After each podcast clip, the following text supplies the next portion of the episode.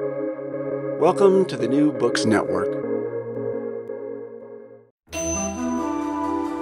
This is the Nordic Asia Podcast. Welcome to the Nordic Asia Podcast, a collaboration sharing expertise on Asia across the Nordic region. My name is Kenneth Bo Nielsen. I'm a social anthropologist based in Oslo and also one of the leaders of the Norwegian Network for Asian Studies. In this episode, we discuss the research project Transcendence and Sustainability Asian Visions with Global Promise, also known as TransSustain. The project is located at the University of Oslo's Department of Culture Studies and Oriental Languages, but also involves researchers based in India and China. The project explores the mobilization and recalibration of traditional Asian religio philosophical ideas in response to the global environmental crisis. And the main research question that guides it is a beautifully simple one. Are spiritually and religiously inspired environmental movements in Asia largely overlooked as an essential contribution to the global goal of environmental sustainability? Joining me in this episode are project leader Mette Halskov Hansen, professor of China Studies in Oslo, Amita Baviskar, professor of environmental studies and sociology and anthropology at Ashoka University in India, and Lu Chen, a doctoral research fellow at the University of Oslo. They will tell us more about the work of TransSustain and the different groups so far, and perhaps also give us an indication of whether the answer to the question are spiritually and religiously inspired environmental movements in Asia, largely overlooked as an essential contribution to the global goal of sustainability, is either a yes or a no. Mette Halskov Hansen, Transsustain is in many ways your idea, or at the very least, you've been central in turning this idea into a funded research project involving, I think, by the last count, 13 researchers working in four different Asian countries. How did you get this idea for this project? Well, in 2014, Prasenjit Duara published a book called The Crisis of Global Modernity Asian Traditions and a Sustainable Future. And he claims in that book that spiritually inspired environmental movements in Asia deserve more attention because they have an untapped potential to contribute not only to their local environments, but to the common global goal and vision of a sustainable future. And at that time, we were a larger group of people from China, US, and Norway who worked together on another project, a project about the human dimensions of air pollution, a project called Airborne. And during the fieldwork, we did come across some religious groups and organizations in China that were increasingly concerned with the responsibility they felt to not only help improve the health of people in need, but also the health of the planet as they saw it. And even the Chinese government at the time had started to argue strongly for its vision of a globally transcendent so called ecological civilization based in its own interpretation of Chinese traditional philosophy, Confucianism and Taoism especially, but also in Buddhist texts. And so at that time, we did not really have the opportunity to pursue the study of these groups, but I continued to be intrigued by Duara's claim that especially in Asia, you could find examples of peacefully coexisting environmental visions, each of them drawing on a non worldly moral universal authority. And after some years, it was not difficult to find more scholars working on India, China, Taiwan, and Vietnam who were also interested in exploring in more detail the practices and potentials of such movements and to develop collectively a project together. And this is how TransSustain became a project. So, in a sense, you already started to answer the next question I was planning to pose to you. This grows out of earlier research you've done in China and also reading this uh, book by Prasenjit Duara precisely on different Asian movements. But if we sort of look across the globe, there's no shortage of these kinds of environmental movements, environmental organizations. So I was wondering what made you zoom in more precisely on those that are religiously or spiritually inspired and why Asia, I guess, would also be an obvious thing to talk about. I think in the climate and environmental crisis that really face all of us, I do believe that we need to turn every stone and not rely on one solution. We have to look at the broader picture. Obviously, new technology to, for instance, capture and use carbon, to develop better renewable energy and so forth, it's extremely important. But we also need to look into what Duara has called the last mile delivery of such technical and market solutions. And that is, as I understand it, how do people make sense of these changes are there some universal values of a good and meaningful life that can motivate to change? And the movements and the activities that we explore in Transsustain are certainly not ideal examples of the perfect solution to everything, but they are examples of how people in times of crisis mobilize universal values and, for instance, promote the inherent and not the commercial or market value of nature and other species. And these movements challenge and sometimes outright reject materialist lifestyles. They cultivate ideas of changing minds and consciousness. They look for techniques of self cultivation that can orient the individual towards larger goals and meanings of nature and environment. And I also need to add, just as Leslie Sponsel has shown, that this does not, as one might think, imply that these movements necessarily reject science. To the contrary, many of them integrate knowledge of science with this last mile approach. And then you ask why Asia? It seems that these kinds of spiritually inspired environmental movements are quite prominent and widespread in Asia, but also that many of them are perhaps understudied and maybe more importantly, they are rarely compared across national borders or explored for their potential universal impact. For sure, we could have made the project even larger. But I have studied China all my life, so expanding a project like this to India, Taiwan, and Vietnam is already broad enough, I think. Certainly both broad and ambitious. I suppose I should offer some full disclosure to the people who are listening to this episode. I'm also part of this research project. So today I actually find myself interviewing or conversing with my colleagues in this project.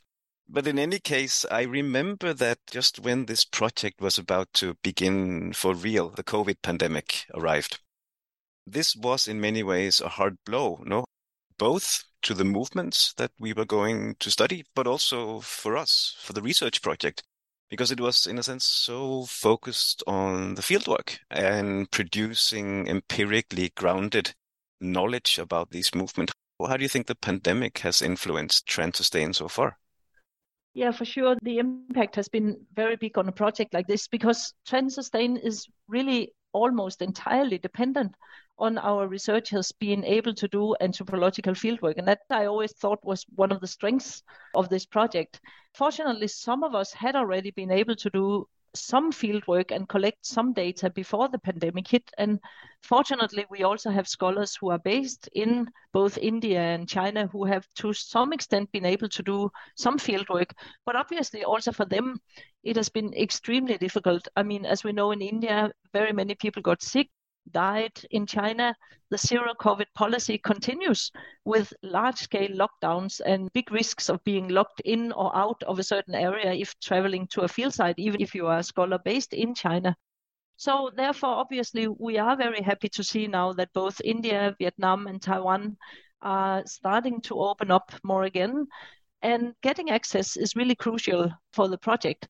But I also would like to add that I always had a second agenda with this project, and that is to ensure that scholars actually get the chance to spend time in China and the other countries, also outside the larger cities and certainly outside the academic circles. We just need to get more knowledge about what people think here, what they are concerned about, what they want to talk about, also when they are not asked to respond to specific research questions.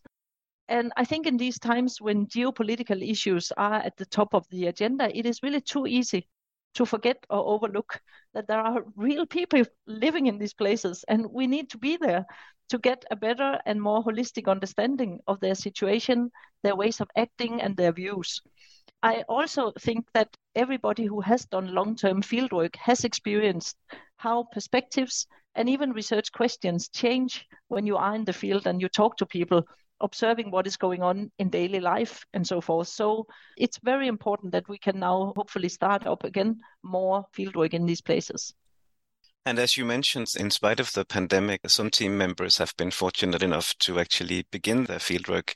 Amita Baviskar, could you tell us something about your contribution to this project? So, Kenneth, as you know, in my previous work, I have studied social movements against large dams, how indigenous people in India defend the forests, river basins, and pastures that they depend on for their livelihood.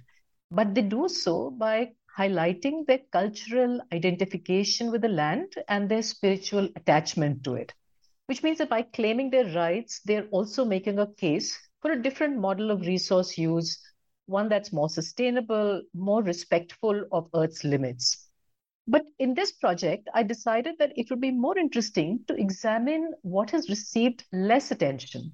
How other Indians, those who live in cities, who don't depend directly on natural resources, but who buy things in the market, people who are consumers and not producers, engage with this question of ecological sustainability.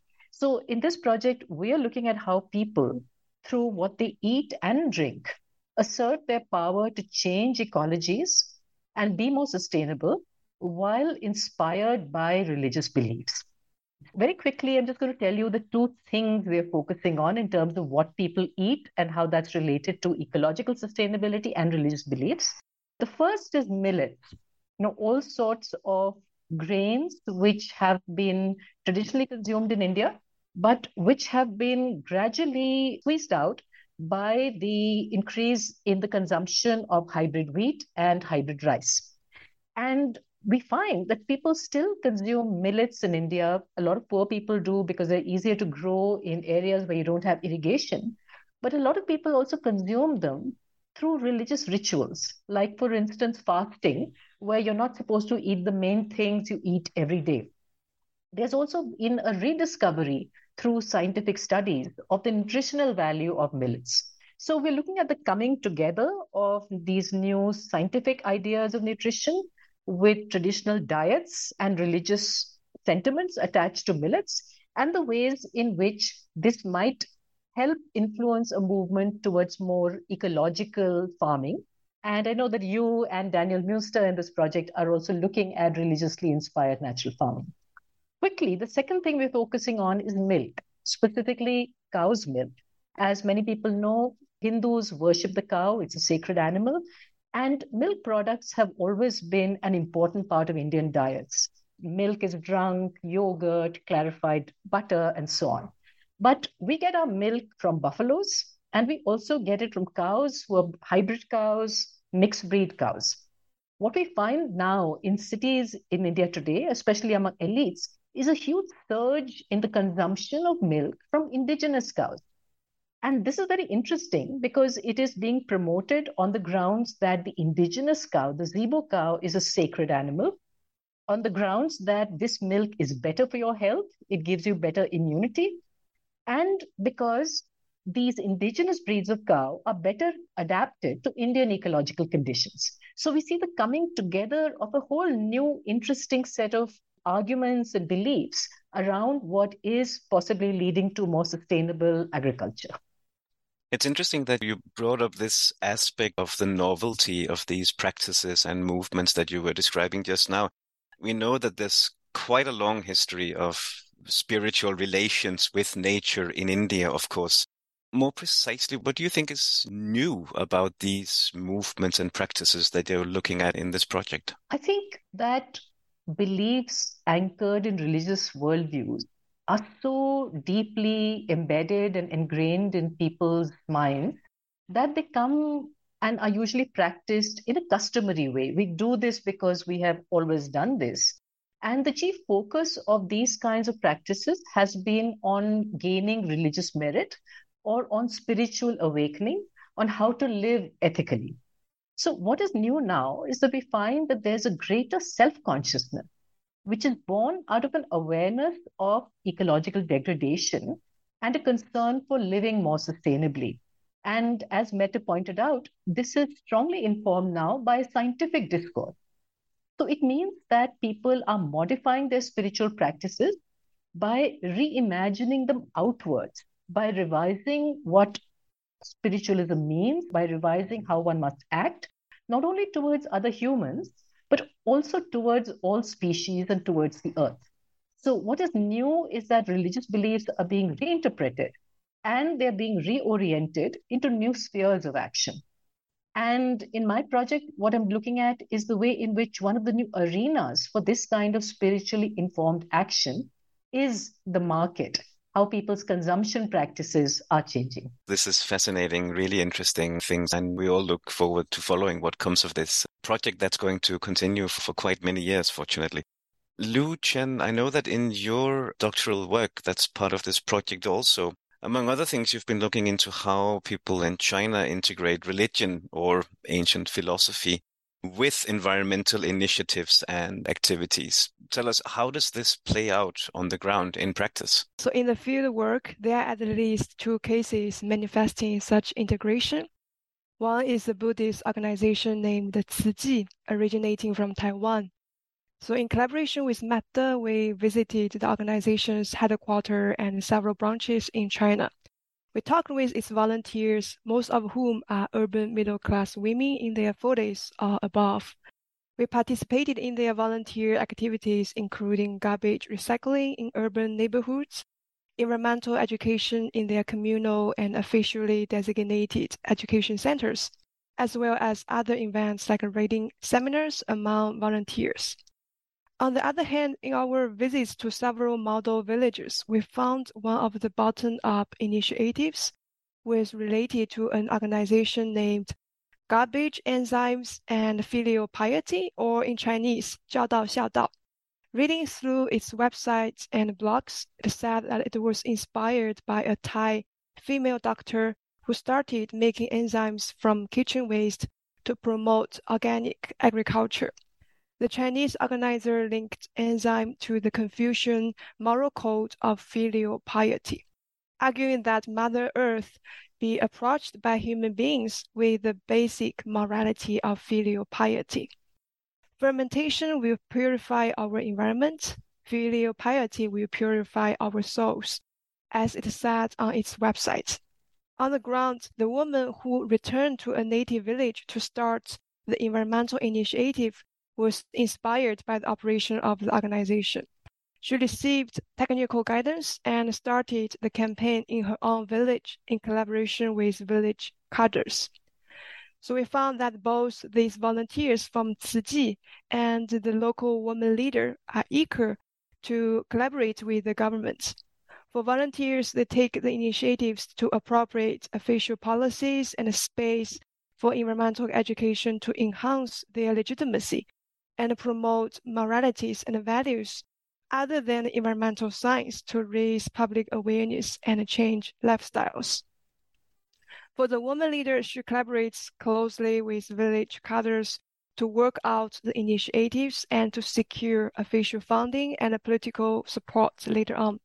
But she also invites people from the organization to spread relevant practices and products among villagers.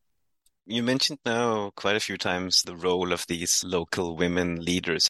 And one thing that struck me in your work so far is that actually so many women are engaged in these projects that you're looking at. Incidentally, something that's in a sense quite similar in the context of India as well. What explains this significant involvement of women in forms of environmental activism that have this clear religious or one might say, ancient philosophy orientation. Yeah, for different cases, there are different reasons, but they also share some structure explanation. So, in the case of Chi, around 70% of its volunteers are women. The organization was founded by a nun named Zheng Yan, with followers consisting mainly of housewives in the case of the woman leader, the retired female urban resident who went back to her village to start the environmental campaign, she worked closely with village cadres, especially the one in charge of women's affairs. So the gendered division of housework, especially in terms of domestic waste, shaped the environmental activities to focus on garbage recycling in Chi. This also rings true in the gender roles in patriarchal governments, including down to the grassroots levels of the village committees. The women's director, the one in charge of women's affairs, is assigned with the less significant roles, including domestic waste management, and then making reliance on kitchen waste. In addition, the female women's director works closely with female villagers, and she is able to mobilize fellow female villagers who have been mainly undertaken the domestic waste treatment labor. However, with the rising political attention to environmental issues, especially under the official ideology of ecological civilization, the originally domestic and gender labor has become a political target and a goal for the local governments to enforce for performance evaluation. In that way, women's environmental activism in forms of domestic waste management and education can become the leverage for these women to approach public funding and political support, though still contained in the patriarchal structure.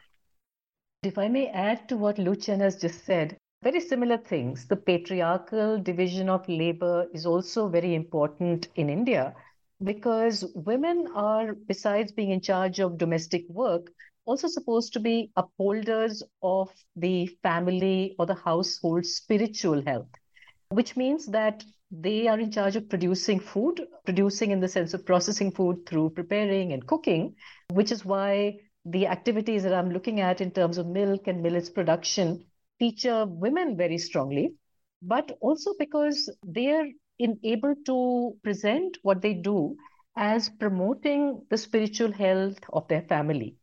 The other thing about spiritual and religious practices is that it allows women a place and a voice in public affairs from which they have traditionally been excluded.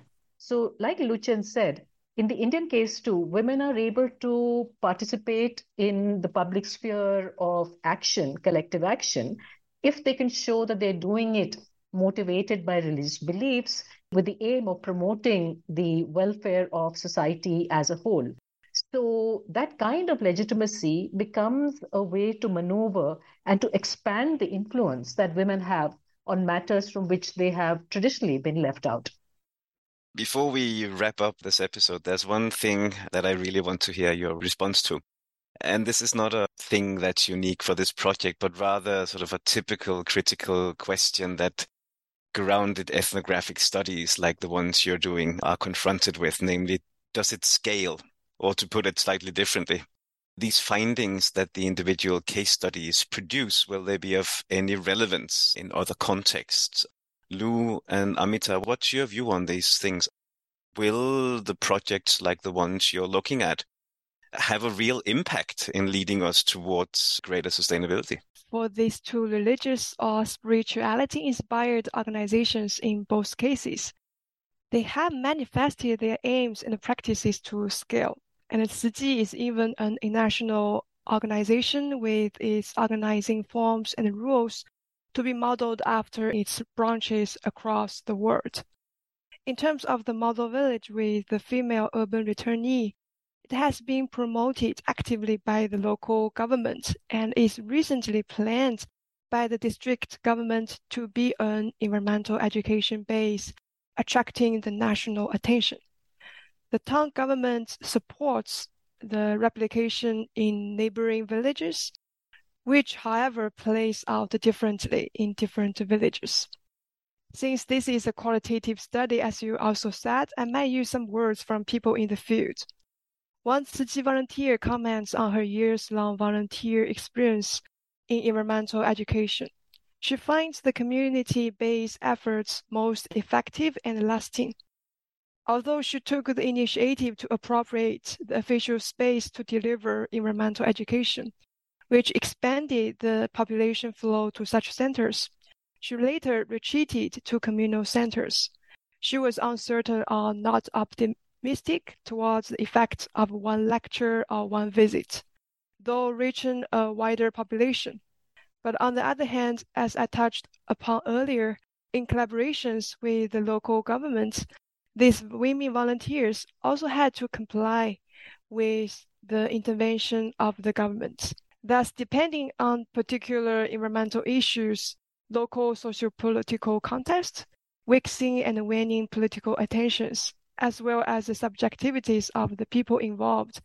There are different environmental activism to unfold on the ground. I think the question of scale is an interesting one, but it can be interpreted in two ways. One way is of the idea of scale is to think of small things becoming big. But I think what's much more interesting is to realize that lots of little things can add up to something big. And given that you know we have training in anthropology, in sociology, we're much more interested in looking at the ways in which what are global forces and processes get in some way localized. And that local is always particular, but it will also be heterogeneous. So, what we find in a particular context in India or in China might not directly translate to something that's global, but it'll certainly speak to global processes. And in the case of the studies that I'm doing, global processes not only like capitalist commodity production, but also things like global environmental discourses. And I think the kinds of challenges that we face are not perhaps so much in terms of whether they can scale up or not, but in terms of the contradictions and inconsistencies that exist within some of these movements. As Lu-Chen said, they're working with existing social hierarchies like patriarchy or caste or class or race. The other problem is that often by drawing on long-standing religious beliefs, they might end up affirming or reinforcing what are already quite regressive ideas. And therefore, we have to be very careful to look at the ways in which these sorts of religious beliefs are not only making claims to being more ecologically sustainable, but are also paying attention to the very important question of social justice, without which I believe sustainability is not enough. Amita Baviskar, Lu Chen, and Mette Halskov Hansen, thank you all so much for shedding light on the research and current findings of transcendence and sustainability, Asian visions with global promise. We look forward to being part of, but also following your work over the years that lie ahead, and not least to learning more about the extent to which these movements that you all study can make an essential contribution to the global goal of environmental sustainability. My name is Kenneth Bo Nielsen, and thank you for joining the Nordic Asia podcast showcasing Nordic collaboration in studying Asia. You have been listening to the Nordic Asia podcast.